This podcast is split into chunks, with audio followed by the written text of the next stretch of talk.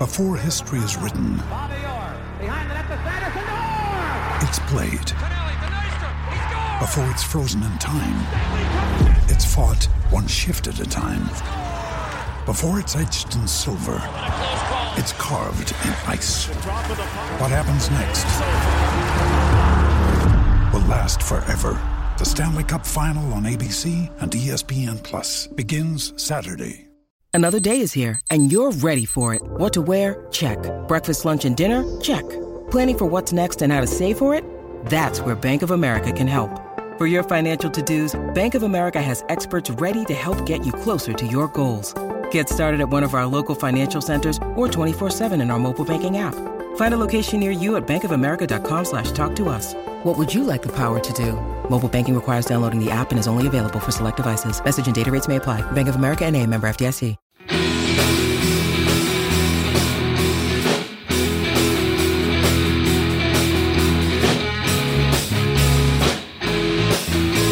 To United Hour, your one stop shop for all things Manchester United. I'm your host, Nik. And I'm Imran. Yeah, a bonus kind of pod for you lucky listeners. We were not going to record until after Sunday's Cup final, but we were so elated after beating Barcelona last night. We decided to a quick one on that and previewing the Cup final. Uh, so we're recording this the kind of afternoon after that game over there. But yeah, look, Imran, big win. Uh, Erik Ten Hag says this is his biggest win so far. Would you agree with that? I think you'd have to agree with that. The the manner of the win, the atmosphere at Old Trafford, uh, the caliber of opposition. Uh, yes, we've beaten Liverpool at home, we've beaten City at home as well, and they were big. But this did feel a little bit bigger. Um, the only thing that could have made it bigger was it being in the Champions League. But even that, I don't think has a massive impact on how great it felt. Um, obviously, you could tell with the players at the end of the game, uh, fans just staying in the ground, which isn't. I mean, for all Old Trafford's uh, plus points, people hanging around after the final whistle isn't one of them, I would say. But a lot of people were hanging around, clapping the players off, chanting. So I mean, it just felt like a really great moment for the club, uh, for Ten Hag. So yeah, you'd go along with it. A huge win, huge win. Yeah, definitely. Just for what it represents, and of course they're currently top of La Liga and by quite a few points. Uh, you know, on top form.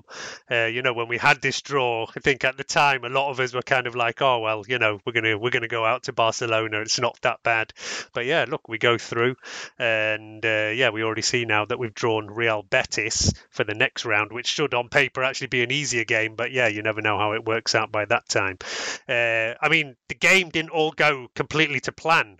And, um, you know, since last time we recorded, we did also play Leicester. And I'd say both times we had Hmm. pretty poor first halves and kind of managed to turn it around in the second half.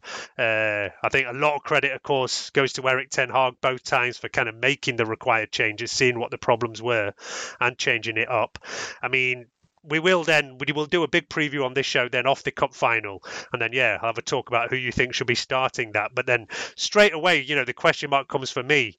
Uh, you know it's Wout Weghorst that comes out at half time. There has been a lot of discussion about him whether he's up to quality what is his best position because he's played kind of a bit of number 10 a bit of number 9 but you know it was a completely different performance when he's come out the team at half time in the second half. I mean there's been a lot of things moved around as well. Sancho sometimes playing wide sometimes playing number 10 i mean he's trying all sorts of things at the moment and i don't know what you feel is kind of our best lineup maybe we'll leave that for when we get onto the cup final preview but on this game like i say you know that first half do you put it down to kind of tactics and formation or barcelona doing well Uh, I thought Barcelona did well. They came out quite strong. They were controlling the game. Uh, I thought our control in midfield was wasn't great.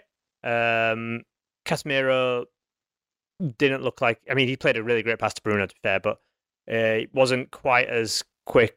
And him and Fred, not like in the second half, they they just both upped their level tremendously. Um, and then Sancho in front of them, I just didn't. I thought he was quite a poor number ten. I could see the idea, like quick feet in the middle, getting the ball, getting it out again, releasing it. But I just thought he was a poor number ten. Didn't really offer us, offer us anything in there. We kind of lost control in the middle a lot, um, and it just helped Barcelona come onto us. We were also quite slow and plodding in our play. Again, you know, maybe it's a sign of games catching up to us. Um, players feeling a bit stiff, getting into games, and then by the second half they're fully into it, and that's when we we turn it on a bit. But yeah, it was just a bit slow start. Very similar to the Leicester game, really. A slow start. Yeah. Um, I actually thought Leicester were probably the the, the that's the most we've been outplayed in a, a half of football all season. I think that Leicester first half they should have been two up quite easily. We had a pretty um, poor half against Leeds the kind of week before as well, and then again kind of pulled it out in the second half. Yeah, uh, I would say that was Leicester one was worse. We were, um, just maybe maybe it's because you were, I was in the stands for it, but it was just it just felt like we are they are going to score at any point now, and then actually we went and scored, and that was quite a turnaround. But but yeah, it wasn't. It, I, I put it down to um, I'd say yeah, poor poor, just poor start, poor energy, poor levels, and then it takes half time to make me raise that gear. And I thought Barcelona actually did quite well in the first half, so it's probably just a, a mixture of factors. Factors. We've also we also had Wout at number nine, which actually he's been better at number ten. I would have said lately.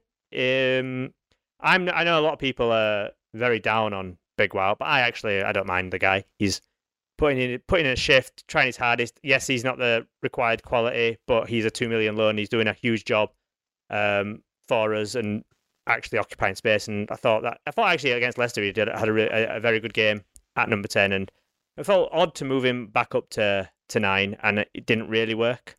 Yeah, well, that is the interesting thing. Kind of, you know, I didn't really expect him to move him back to nine. Plus, it is also, you know, seems a bit counterintuitive to play Bruno on the right and to play Sancho kind of more central, whereas, you know, naturally you'd think it should be the other way around. But, uh, you know, Bruno's been playing on the right for us a lot this season. I mean, we do now get Antony back from injury, and I don't know whether that will change up his kind of mind. But there was a complete change. I mean, look, obviously we have to talk about that penalty, which is what made us go behind. I mean, I think it was idiotic play from Bruno. There was no need for him to be putting his arms on the player. Um, you know, it's a bit soft, but the player's going away from goal, and I just thought it was kind of a bit naive of him to give that, and I think it is a penalty. Uh, I mean, I don't know what you think about that. I thought it wasn't a penalty at all. I thought it was incredibly soft. People touch each other all the football's not a non-contact sport. You can touch people. If that was a penalty, then literally every single corner you would someone would get a penalty because all you do is every time anyone touches someone, someone would go down. It would be a penalty. Yeah, he puts his hand in his arm, but it's not. It's not. There's no real pulling motion. It's not really with any great force. I think there is, uh, for me there is a there is a pull there. You can kind of see his arms go around, It's kind of more like shoulders, upper body, and there is a pull. I mean, it is totally different at a corner. I get what you say. There's constant contact, but in a corner, you're kind of standing toe to toe with somebody. There's constant like jostling. Uh, whereas here, you know, people are more running around. Bruno's coming in full pen from behind him. I think if the player had been facing towards goal and a player's come I don't think there'd even be that much argument over it. But because mm-hmm. he's kind of coming away from goal, and I just think, like I say, it is soft. It is soft. It's hardly like you know the, a red card offence or anything. But I, I, do think it is a penalty, and it's just very naive of Bruno to have ended up in that position. I don't think you get it in the Premier League. Is what I would say. Mm, very unlikely VAR to get era, in the Premier League. The, Actually, think... to be fair, in the VAR who knows? Toss a coin. Yeah, uh, anything could happen yeah, things have changed a lot in the VAR era. A lot of things are given that would never have been given kind of 10 years ago. Uh, but anyway, look, it was a penalty, a real killer to go behind. But yeah, we went behind in the Nou Camp, came back, and yet again we do. I mean, that is the really great thing that this team does keep going. They don't kind mm. of shirk when they, they go one down. That had been a big problem for us last season. Uh, yeah. Although, yeah, we do know that under Ole we had comebacks again and again and again. But yeah, it has, there's a different kind of feel for it now. Um, oh yeah, now when we go to goal down, there's no panic, no stress. You think, well, okay, goal down, but we can def- definitely come back into it. Yeah, absolutely. And, yeah. Um, and like I say, yeah, Ten Hag's working that halftime magic, um, whatever he does. Yeah, again, making a kind of shift against Leicester, it was Sancho on for Garnacho. This time, Antony comes in for Weghorst and he shuffles it around completely. And there has been a lot of players moving around recently. You know, Rashford from the left to up front to the right, Bruno, number 10 on the right. Sancho's kind of played all across that three, Weghorst 9 or 10. Uh, in a way, it's great to have that kind of flexibility and that fluidity of players being able to play different positions. But at some point, surely we need to get a fixed kind of this is our best team, this is our best system, so that players can get used to it. Do we? We never had that under Fergie. Yeah, maybe not, maybe not. I, you know, I do think when you start getting to like the business end of the season, and yeah, as I said, we will talk more about the cup final, where you obviously want to put out your best team. Um, but yeah, maybe not. Like I say, maybe it depends who you're playing, and that's what Ten Hag's coming with. He's looking about matchups between players. He's looking about things like that, and yeah, he's changing it from game to game. Uh, I've, I've always, I've always maintained that no team should have a, a strongest eleven, and you should have players you can play in different scenarios um, depending on what the, the game is, what the what the what the, the final is. Obviously, you have players who will play regardless, but I mean, you've got to have options that can come in and you think, yeah, he can start a cup final, and then that's that, that's no problem. And I think we're we're getting closer towards that um, in some positions. Um, I am also thinking that, I mean, if you, if you think you're a defender, so you're a Barcelona defender in that first half, you've defended basically against Wout Weghorst. Our approach in the first half was to kind of pass it up to them, basically, like not we weren't really trying to break lines or play over the top. We did obviously to Bruno got in behind. That's how the one time we got in, but it was very much in front of the Barcelona defenders in that first half. Then second half, you suddenly put on a bunch of speed merchants and changed up the entire way they have to defend the game.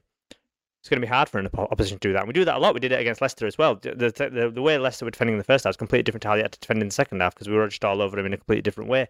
And that's because we're bringing off different tools off the bench to to do that. So, I mean, as long as we keep, as long as we can keep, yeah, obviously it'd be better if we were just winning games 2 0 in the first half and it was done. But, you know, there's, there's different ways to win a game. No, yeah, absolutely. As I say, the big benefit is Ten Hag is making these changes at half time and it is making a difference. I mean, here, literally, it was like two minutes. We were already like back equal.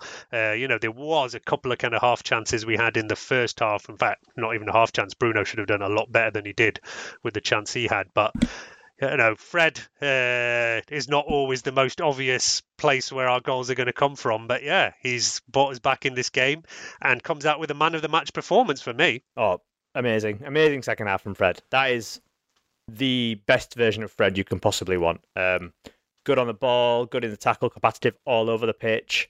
Um, and the first touch for his goal is tremendous. A tremendous first touch. He doesn't score the goal without the first touch being as perfect as it is. And Bruno absolutely fires it across and he just takes it in his stride on his weaker foot. Great. I mean, yeah, the, element of shin in the finish, but hey, went in, and that's the main thing. Uh, five goals for the season now for Fred, which is not a bad return. It's not, and he scored a few kind of towards the end of last season as well. So it definitely has been benefiting from playing a slightly different role than maybe he had done under Ole.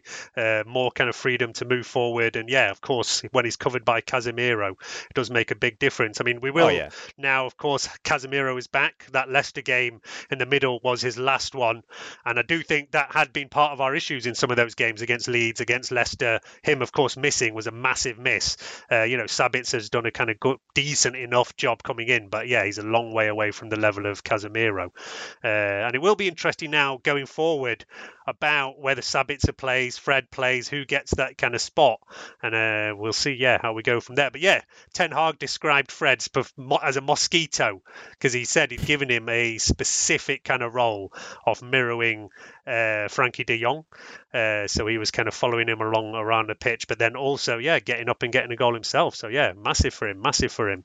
Um, and then, yeah, our second goal comes after two other changes as well. So it's again him making those kind of tactical changes at the right time.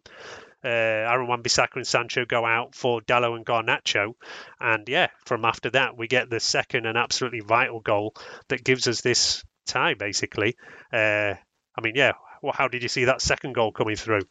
Yeah, it was really good. It was a good move actually. Um, Martinez played a long ball to Shaw, who was getting uh, forward a lot more in the second half, finding that space on the left hand side. Um, and then it was quite actually like, yeah, Garnacho probably should have done a lot better with his first shot, actually. And then obviously Fred shoots, and just lands to Antony. It's a really good finish. I mean, Antony's had uh, some criticisms of his time here, and it's it's fair at times. Um, probably want to see a lot more from him. But one thing you can't actually doubt is he's got a pretty decent strike on that left foot of his. Um, and that was a really good finish on it. Uh, not really a half volley, but on some sort of volley into the bottom corner. Um, so yeah, yeah, I mean that's what you wanted to do: come off the bench and impact the game. And it's often now, pretty much every time, not every time, but most times, Ten Hag makes a sub, they impact the game in some way. Yeah, absolutely, absolutely. And uh, you know, in-game management and stuff was always one of my major issues with the kind of Ole times. Yeah, Whereas same. you know, Ten Hag, it's like chalk and cheese.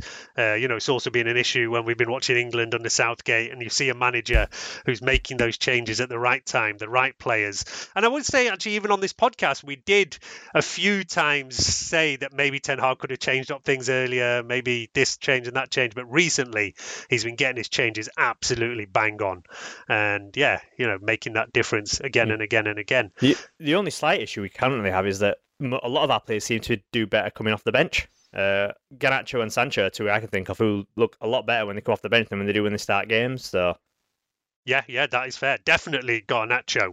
Uh, you know, Sancho again has come in more recently, and yeah, all right, he came off the bench against Leicester and made a big difference. But no, it, it is great to see. Uh, but yeah, Garnacho, I think he is yet to have a good game from starting, whereas maybe he Sancho. did in the, one of the cups. When it, it was a cup game, he had a decent game from the off, and he was causing a lot of trouble. I can't remember which cup game. We have too, we have too many games for me to actually remember what happened in specific Oh specific yeah, games. it's all an absolute blur. It's all a blur.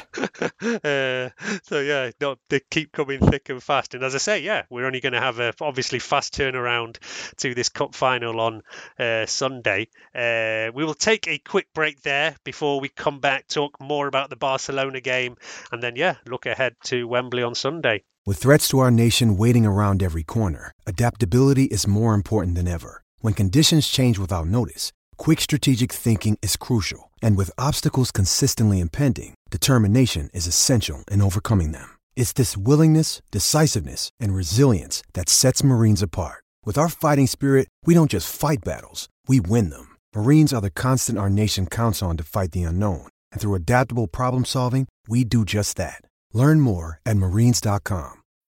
When you need mealtime inspiration, it's worth shopping Kroger, where you'll find over 30,000 mouthwatering choices that excite your inner foodie. And no matter what tasty choice you make, you'll enjoy our everyday low prices, plus extra ways to save, like digital coupons worth over $600 each week. You can also save up to $1 off per gallon at the pump with fuel points. More savings and more inspiring flavors make shopping Kroger worth it every time. Kroger, fresh for everyone. Fuel restrictions apply.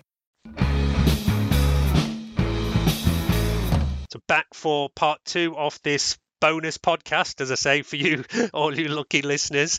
Um, I mean, the XG on this Barcelona game shows that we were possibly a little bit lucky, although, you know, it does get skewed in their favour because they had a penalty, which is a kind of high XG chance. But yeah, it's at 1.3 for us and 1.5 for them. But although, yeah, you'd say that's kind of even ish. Uh, but over the two legs, I think we were well worth this win, don't you think? Yeah, I think so. I think we were. I think the first game was. I, I personally think we should have, we could have won, but then I think if, if a Barcelona fan turned around and said actually we could have won, I would say fair enough. That's how you see it. That's how I see it. I think, but we did really well considering we went to their ground. But I think the margin of quality in the second half of this game was the big telling difference between the teams. I think it was fairly even up until the second half. Even in the first half, which Barcelona kind of controlled, they only really had one shot on target. Um, but this second half, we absolutely dominated them. Uh, created pretty much all the chances bar one Dick. Very good De Gea save. Um, yeah, I think over the two ties, you'd uh, say. I mean, not not by loads, to be fair. I don't think. I think you can see Barcelona are a decent side, um, well managed, got some good players, but I think we just about edged it. Yeah, yeah, and it is only the odd goal in um, seven that's kind of made the difference. And yeah, I think that is actually fair. Uh, there was the De Gea did make a couple of saves. There was also that late Varane kind of clearance off the line. That you know that's the kind of match-winning stuff uh, players like that can pull out at the moment. Um, but yeah, it does really feel great, even though it is the Europa League. You know, not I do see various fans, you know, get a few messages from Arsenal or Liverpool fans or whatever saying, "Look, well, you're getting excited about the Europa League." You know, we used to laugh about this, but I think, yeah, the fact that it is Barcelona kind of transcends whether it's Europa, whether it's Champions League, and yeah, it does still give you that big feel. And plus, we have to remember that over the years, even Fergie struggled in these kind of matches. It was only that 2008 tie where we had kind of previously beaten Barcelona um, and yeah, I, I think apart from that, we've struggled uh, not just against Barcelona, against Spanish teams again and again and again in Europe. Yeah, it's, it's a, one of our weird blind spots is Spanish teams. Um, last time we beat Barcelona was the Paul Scholes 2008 goal, so nice to get a win over them. And now we can move on to Betis and hopefully get a win over them too. Yeah, we have done. The draw was just a couple of hours ago. So, yeah, we're off to Real Betis for the first time in our history. Uh, for people who don't know, they're the kind of second team in Seville.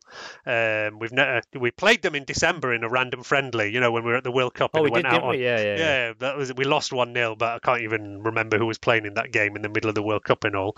Um, but yeah, we did have a bit of a scouting report from uh, David out in Canada, and yeah, he was mentioning they've got some decent players: William Carvalho, Nabil Fekir, Ayoze Perez has ended up over there, and uh, Joaquin's still going at 41 years of age, turning out every now and again for them.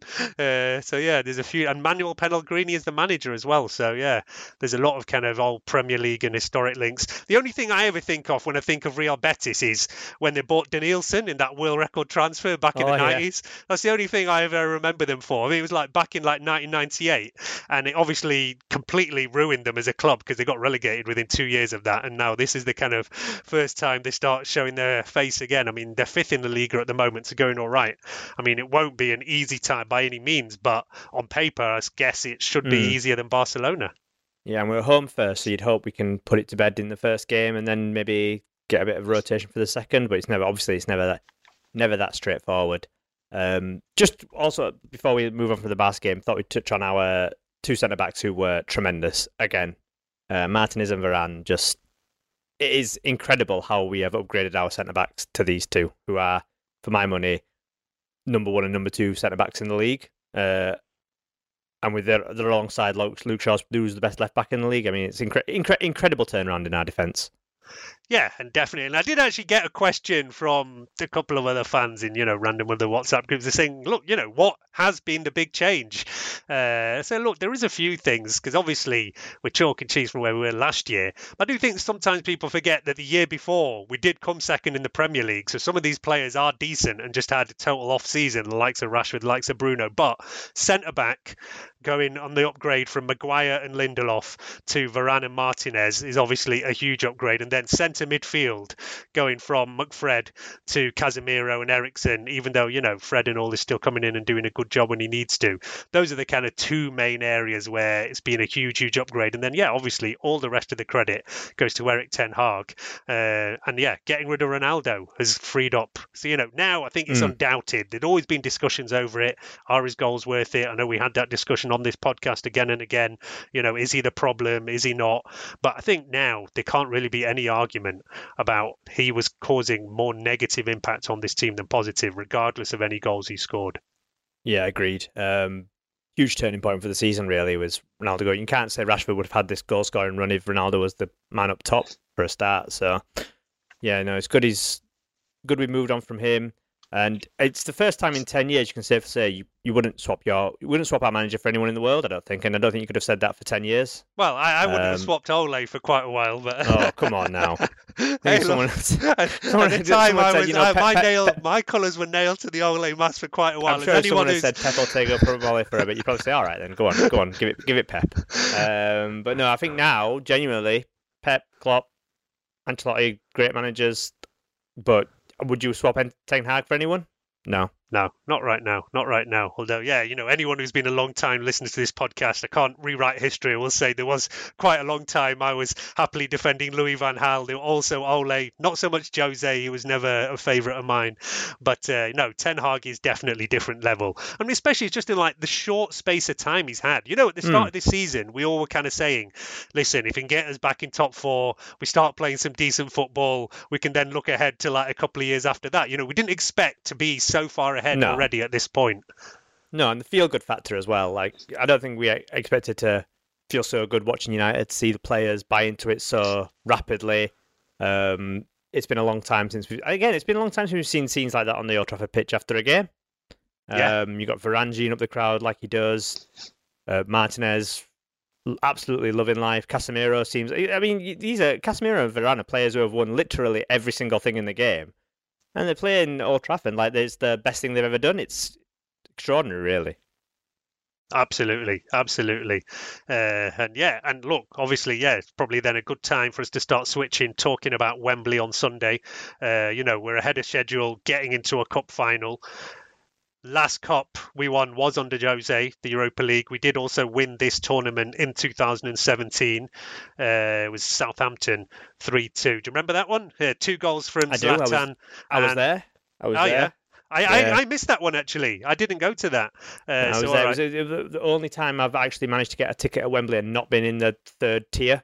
I was actually in the bottom tier for that one, so I had a decent seat for it. But um, yeah, no, it was a, that was a very good game. Uh, we were actually slightly lucky to win that one, I think. Um, yeah, it was a late winner. It was, it was a very late 2-2. winner from Zlatan from a header that he either he fouled someone or he might have been offside or something like. There was some something a bit dodgy about it. I can't remember what.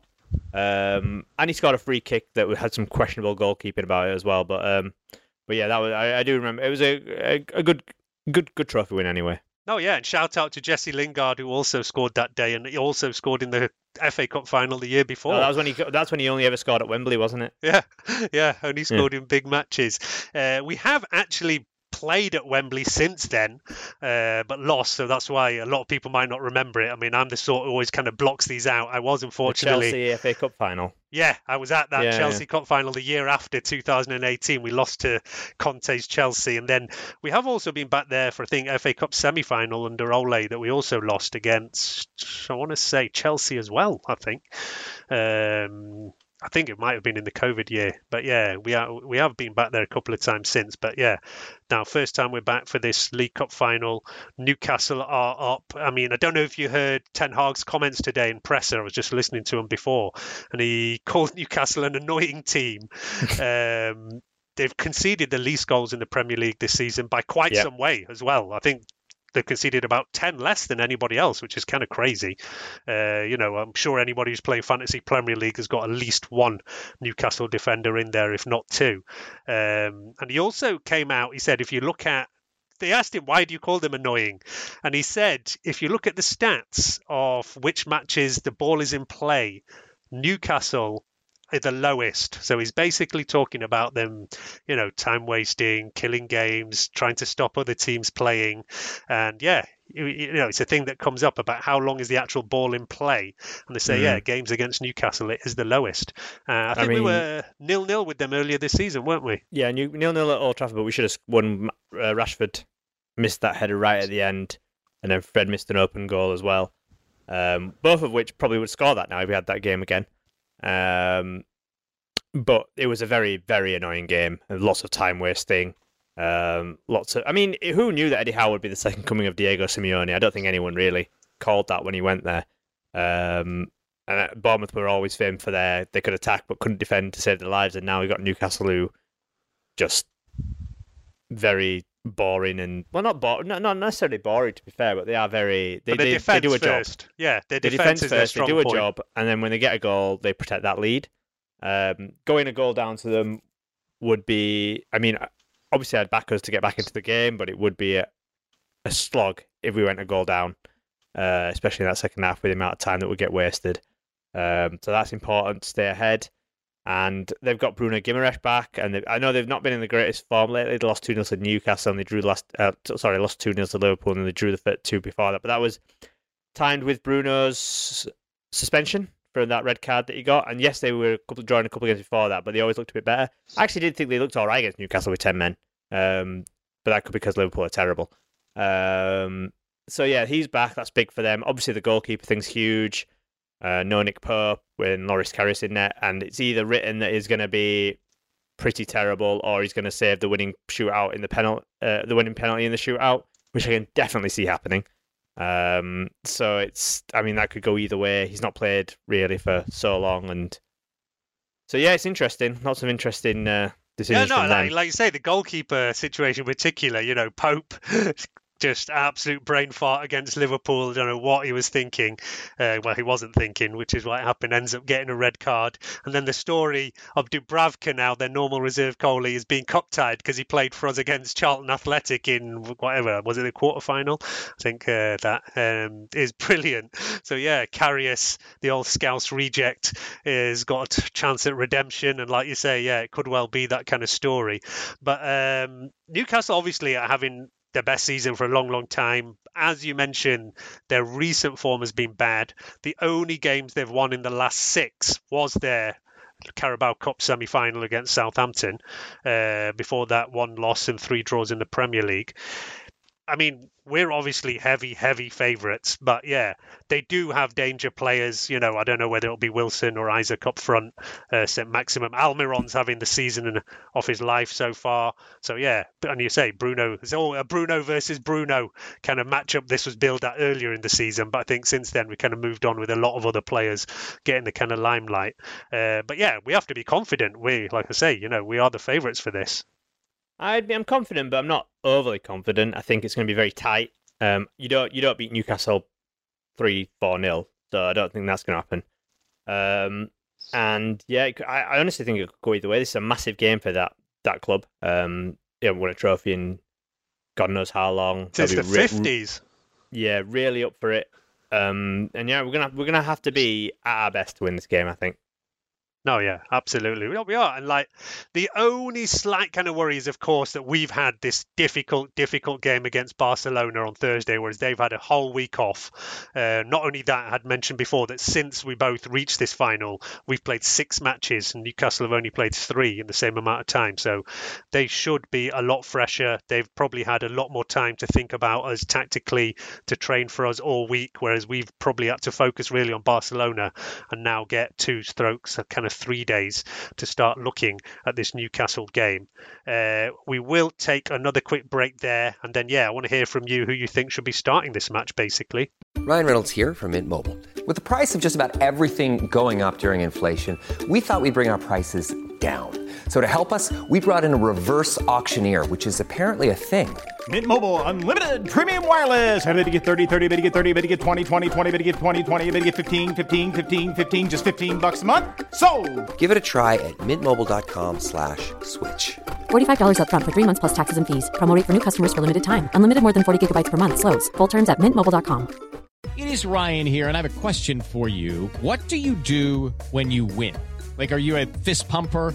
a woohooer, a hand clapper, a high fiver. I kind of like the high five, but if you want to hone in on those winning moves, check out Chumba Casino. At ChumbaCasino.com, choose from hundreds of social casino style games for your chance to redeem serious cash prizes. There are new game releases weekly, plus free daily bonuses. So don't wait. Start having the most fun ever at ChumbaCasino.com. No purchase necessary. VGW. Void were prohibited by law. See terms and conditions. 18 plus. All right, back for the last part of this show. Uh, you know, we've had some chat about different players coming in and out. Weghorst, I think, is the biggest kind of decision in this game. I mean, I had said a few matches ago that I think he's obviously playing more games than was ever planned because Martial is made of glass and Ten Hag confirmed today that Martial will not be involved on Sunday. I think Weghorst is probably better off coming from the bench, and I would not start him in this game. For me, Rashford starts up front. There, I want Bruno back at number ten. I think Antony plays for me now because just he gives a bit of that balance on the right side, even if he hasn't had the most amazing season. And then, yeah, I don't really particularly maybe mind on the left whether it's Garnacho, whether it's Sancho, uh, and that's the way I would go. I think the rest of the team kind of picks itself, although there is a kind of uh, toss of the coin between Dalot and Wan-Bissaka. Um, and for me, it has to st- we stick with Casemiro and Fred. But yeah, I don't know where you're at on that. I can see him actually going Rashford, Bruno, Antony, and Weghorst. I think he likes moving Rashford into the centre or mo- moving moving him into the centre in the second half to change it up. Although we did obviously start that way against um, Leicester with him up top. But I, I, I think I don't know why I based on, but I think Ten Hag likes to move him across to change up the game, uh, as opposed to moving him to back left to change the game. I think um, if you bring up, also I think the effectiveness of bringing on Wout is lessened than the effectiveness of bringing on players for him, if that makes sense. Um, but I can see, so I can actually kind of see him playing at that ten and just being a bit of a bastard, um, and that's how he kind of combats the Newcastle midfield of who will probably be running around like crazy people. I can see that happening. I can see him going Bruno then on the left and Rashford up top and Antony on the right, or Bruno at ten, Wout up top and Rashford on the left. So I wouldn't I wouldn't be surprised if Weghorst starts this game. Is what I would say. Would I start him? I don't know. I don't know, but I'm not Erik Ten Hag. Maybe I because like I said, I'm not Garnacho's better coming off the bench. Sancho better coming off the bench. It seems they're two good players to change the game. So maybe I would actually, maybe I would actually start him, or you start Sabitzer and go with a three midfield and put Bruno on the wing again. But yeah, maybe I would start him. Yeah, it will be interesting seeing. Of course, at the moment, I trust in whatever Erik Ten Hag wants to do. Oh yeah, I think whatever Ten Hag does, I think no one can no one can complain or argue with it. It'll uh, it'll be the right choice. No, and especially because he has shown time and time again that if things aren't working, he's very ready to change it up and knows exactly the right things to do at the right time. Uh, but as I say, Weghorst for me, and again, I think it, again get mixed up between the games. I think it was the Leicester game where it almost looked like the players were trying to get him a goal. He had to be fair, several he, he chances. deserved a goal that game. He worked really hard. He, he should have had an assist for Sancho. I think twice actually. He should have had an assist for Sancho, and he should have scored that one one on one that he had. But yeah, I mean, obviously he's well liked in the squad. Um, I mean, for him, he, he must be loving life. He's come. He's.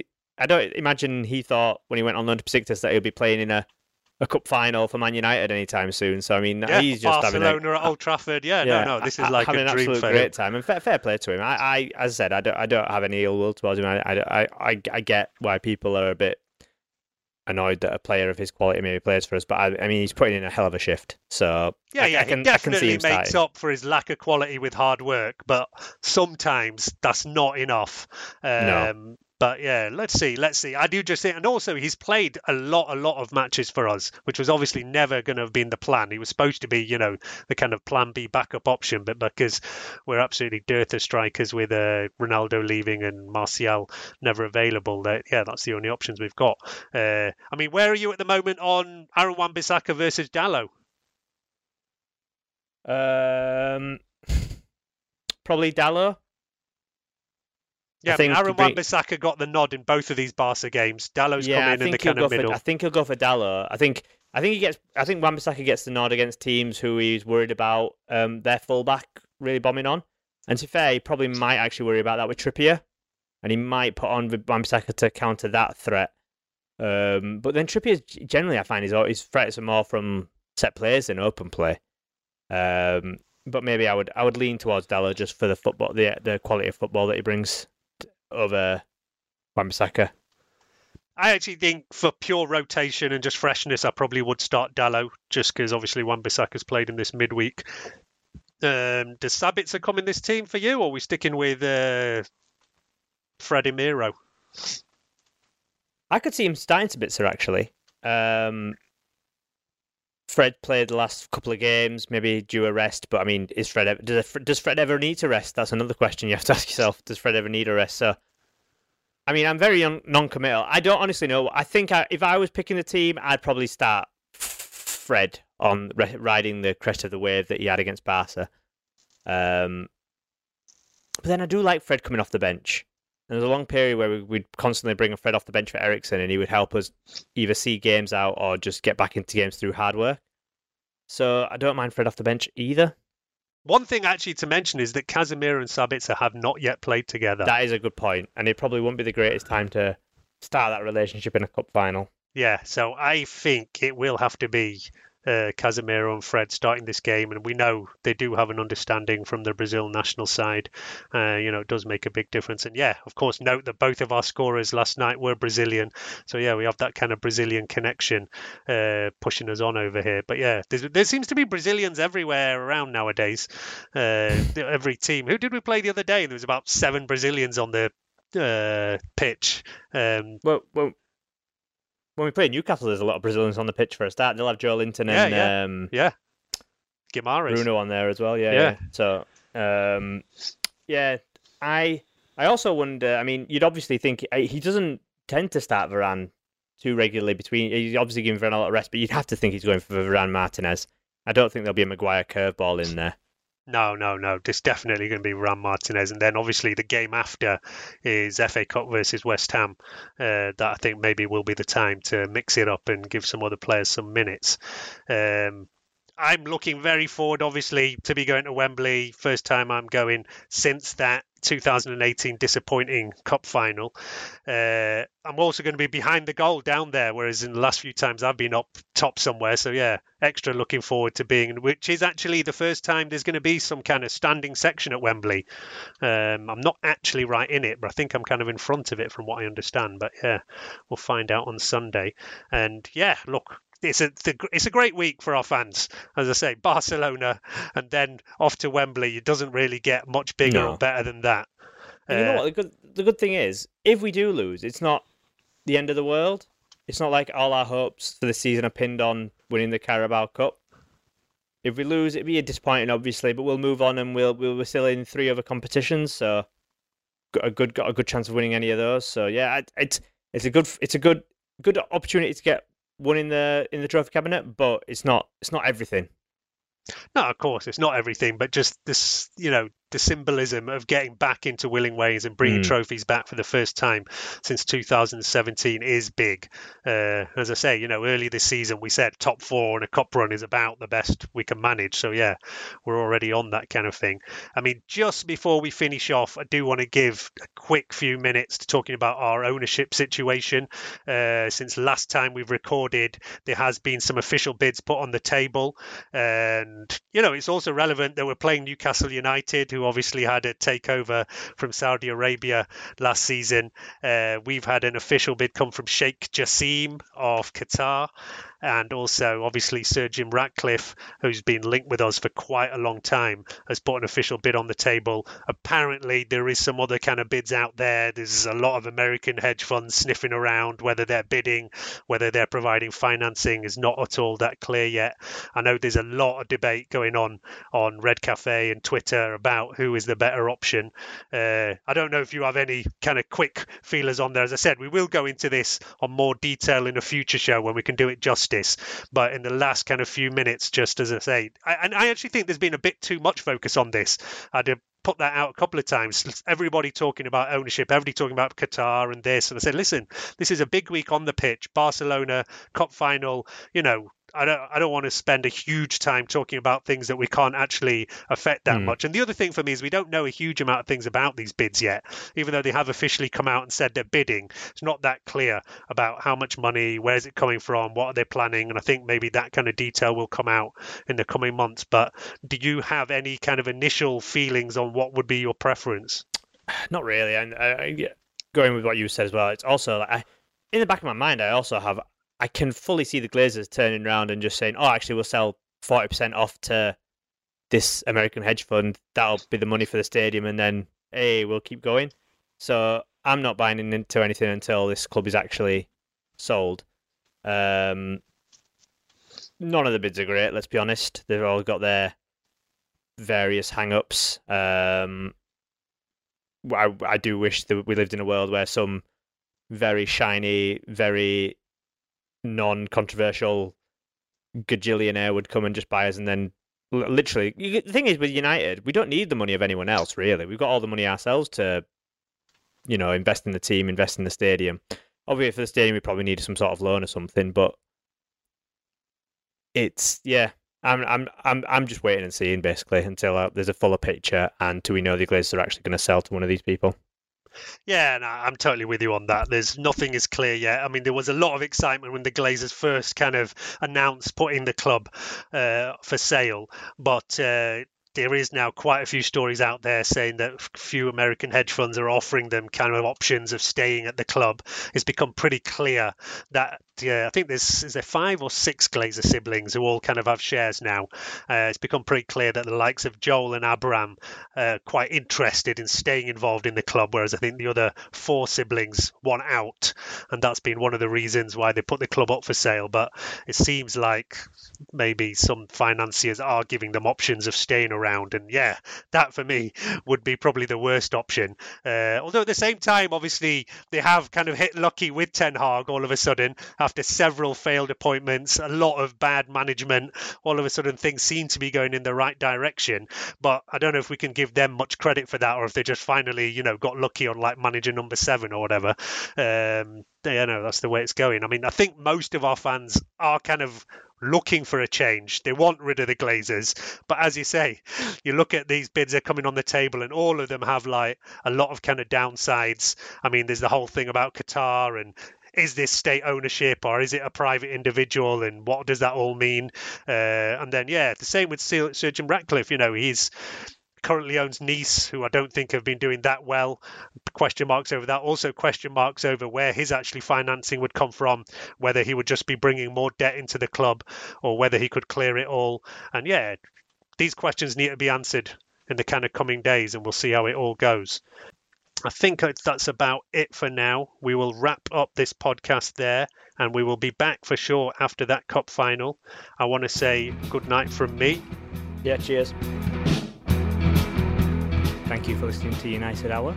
Remember to follow us on Twitter and on Instagram at United underscore hour. Please take the time to leave a five star review on iTunes or Spotify or wherever you get your podcasts.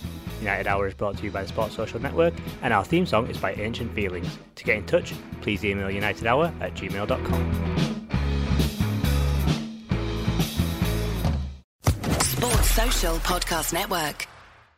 Judy was boring. Hello. Then Judy discovered chumbacasino.com. It's my little escape. Now Judy's the life of the party. Oh, baby, Mama's bringing home the bacon. Whoa. Take it easy, Judy. The Chumba life is for everybody. So go to ChumbaCasino.com and play over 100 casino style games. Join today and play for free for your chance to redeem some serious prizes. ChumbaCasino.com. No purchase necessary. Void where prohibited by law. 18 plus terms and conditions apply. See website for details.